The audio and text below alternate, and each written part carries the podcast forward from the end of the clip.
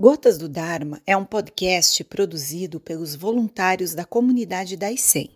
As perguntas a seguir são feitas por alunos durante as práticas virtuais. Sensei, alguma orientação sobre como mensurar o progresso na prática? Existe algum texto sobre isso?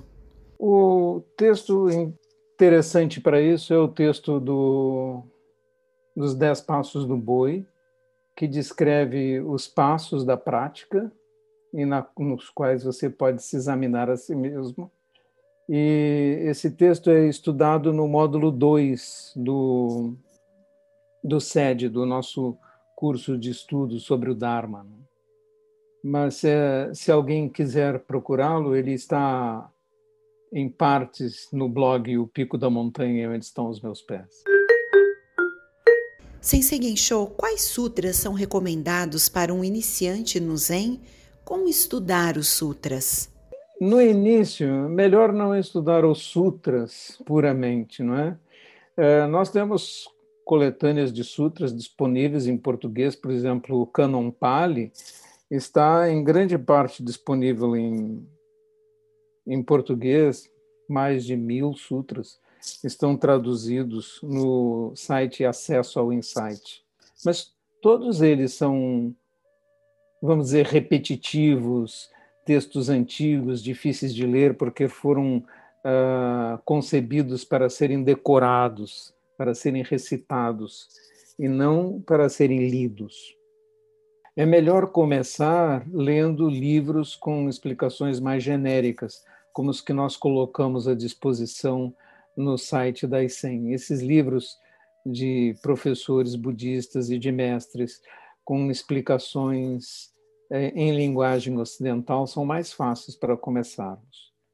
Depois, é fácil encontrar impresso o Dhammapada em português, que é, uma, na verdade, uma coletânea de, de sutras antigos, é, de trechos que resume o ensinamento e dão uma boa mostra do que seriam os sutras eh, mais antigos. Essa seria a recomendação no momento. Sensei, se um dia eu acordar com insônia, é bom ou ruim praticar zazen? Por que não se pode praticar zazen antes de dormir? Claro que pode praticar perto da hora de dormir. Muito bom praticar zazen antes de dormir. E se você tem insônia levantar e for fazer zazen, em 30 minutos você vai estar cabeceando de sono e poderá voltar para a cama com a mente tranquila. E poderá também é, ver que espécie de ansiedade ou que perturbação está fazendo com que você perca o sono. Isso em traumas é bastante frequente, bastante natural, numa perda, numa dor, numa separação, é muito natural que surjam esses efeitos de insônia.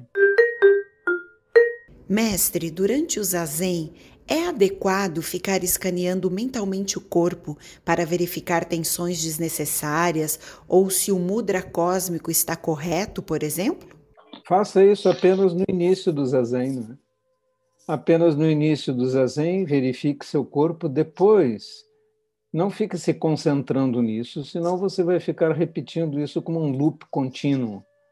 Não é essa a instrução que, que é dada para fazer o zazen. Siga as instruções que estão muito bem explicadas no app Zen Daisen, que espero que todos tenham baixado nos seus celulares e é, que tem explicações detalhadas sobre esses princípios da prática.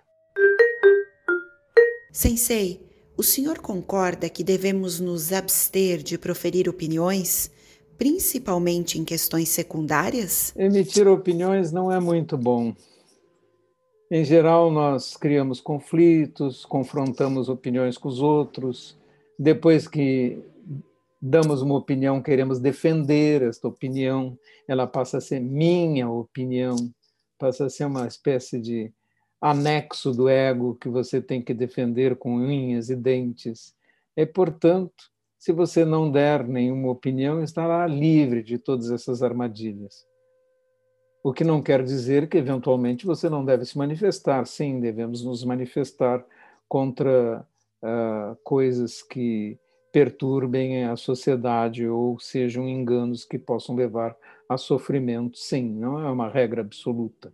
Mas, em geral, talvez uma pequena fração das nossas opiniões merece ser expressada. Sensei Gensho, durante o zazen, quando os pensamentos diminuem em intensidade, percebo que atrás deles existe uma zona de silêncio. Quando consigo estabilizar minha mente nessa zona, sinto grande calma e contentamento. Essa percepção está correta? Devo me esforçar para estabilizar minha mente nesse ponto? Não faça um esforço especial. Simplesmente, quando estiver nessa zona de silêncio, permaneça lá, sem fazer força. É? Ah, essa calma e contentamento que surgem desse silêncio é um dos primeiros subprodutos da, da prática do Zen. Meus parabéns que você já tenha atingido esse ponto. Sensei, como se comportar durante o Dokusan? No Soto Zen, nós somos bem moderados em relação a isto, né?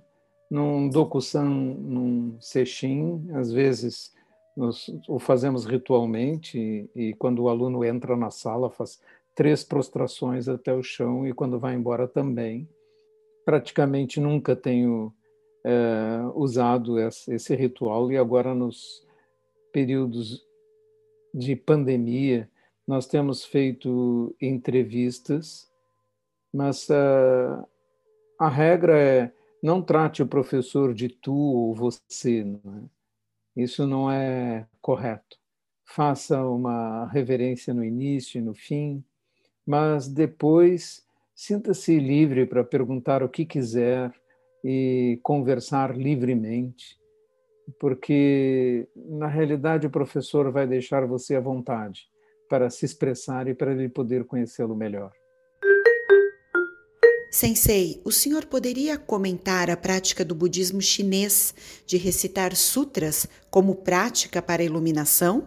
Essas recitações não são práticas do Sotozen, são práticas da terra pura, como Namu Amida Butsu em japonês, é, salve o Buda Amida na terra pura, ou Namu Butsu, salve Buda, não é? é como uma saudação que pode ser usada, mas como uma repetição de mantra para obter algum resultado mental, não é uma prática da Sotozen. A prática da Sotozen é a prática de Buda, o Zazen, a meditação silenciosa.